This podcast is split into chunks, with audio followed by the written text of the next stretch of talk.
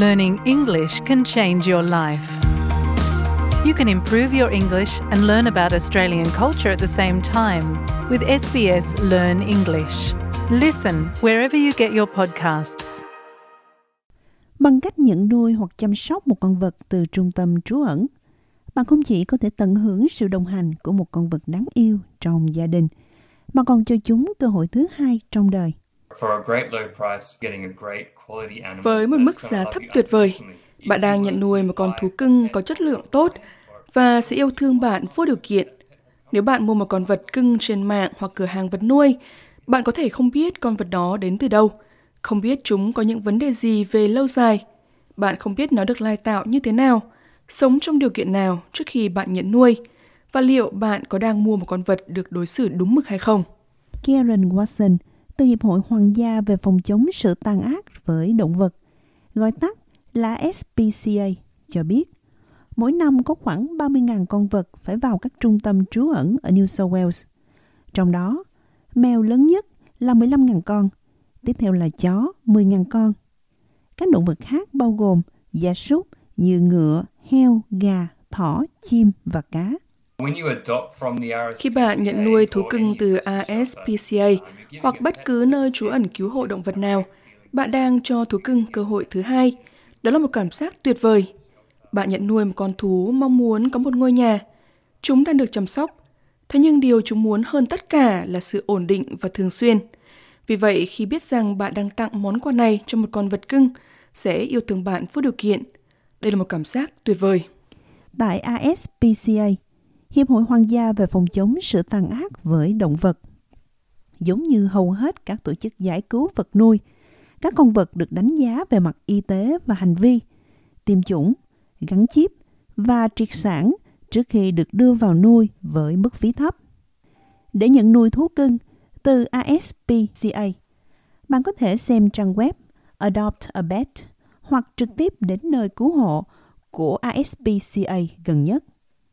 Trong quá trình nhận nuôi, trước tiên, một nhân viên sẽ nói chuyện với bạn về con vật và bảo đảm rằng nó là con vật phù hợp nhất với gia đình và lối sống của bạn.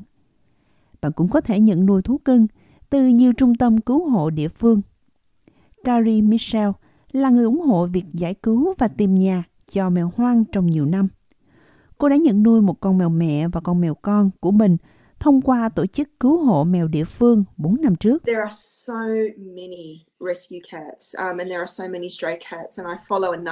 Có rất nhiều mèo được cứu và có rất nhiều mèo hoang.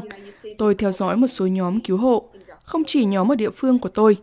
Tôi thấy những đàn mèo hoang ở các khu công nghiệp mà mọi người đã nuôi nhiều thập niên, và tất nhiên chúng chỉ sinh sản, sinh sản và sinh sản. Vì vậy tôi chỉ muốn bảo đảm rằng tôi không nhân giống mèo. Những nuôi những con mèo có thể đã dành gần hết hoặc cả cuộc đời của chúng trên đường phố có thể rất khó khăn.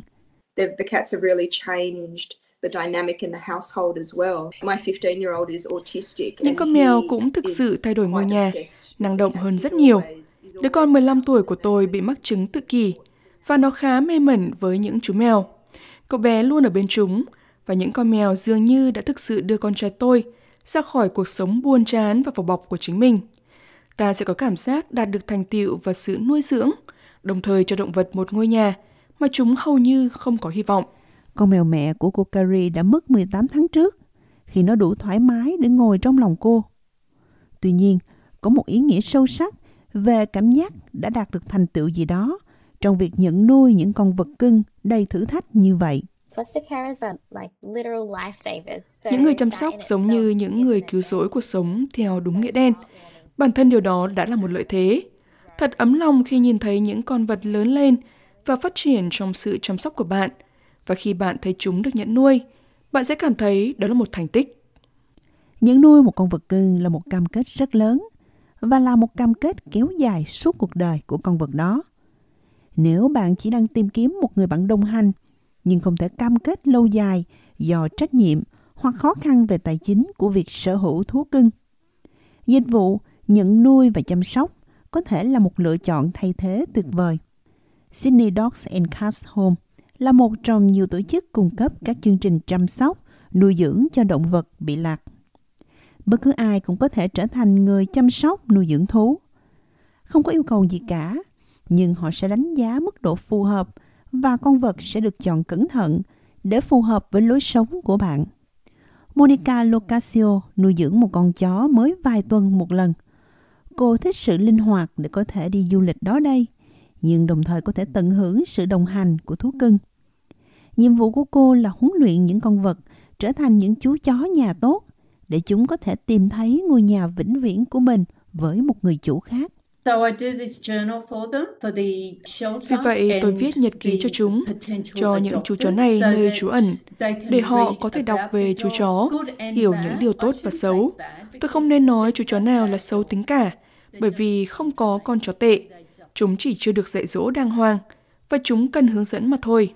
Khi chào đón một con vật cưng đến nhà lần đầu tiên, bạn có thể hạnh phúc trước sự dễ thương của chúng, đặc biệt nếu đó là một chú chó con. Và có lẽ sẽ khó để tưởng tượng rằng một ngày nào đó, con vật có thể bị bệnh hoặc bị thương nặng.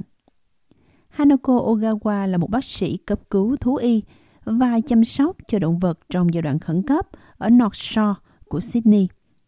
Bác sĩ Ogawa cho biết cô đã chứng kiến nhiều trường hợp đáng tiếc khi một con vật bị bệnh hay qua đời chỉ vì những người chủ không đủ khả năng chi trả các hóa đơn y tế. Thực sự từ tận đáy lòng mình, tôi muốn chủ sở hữu vật nuôi cân nhắc mua bảo hiểm vật nuôi. Nếu không, hãy tiết kiệm tiền cho vật nuôi của bạn để có thể chuẩn bị cho những lúc cần thiết. Tháng 3 là tháng tiếp nhận vật nuôi quốc gia của tổ chức hỗ trợ vật nuôi Beststock nhằm giáo dục và nâng cao nhận thức về việc nhận và chăm sóc vật nuôi. Nếu bạn đang nghĩ đến việc chào đón một con vật cưng vào gia đình của mình, hãy cân nhắc việc nhận nuôi dưỡng một con vật cưng đang tìm kiếm một mái ấm tình thương.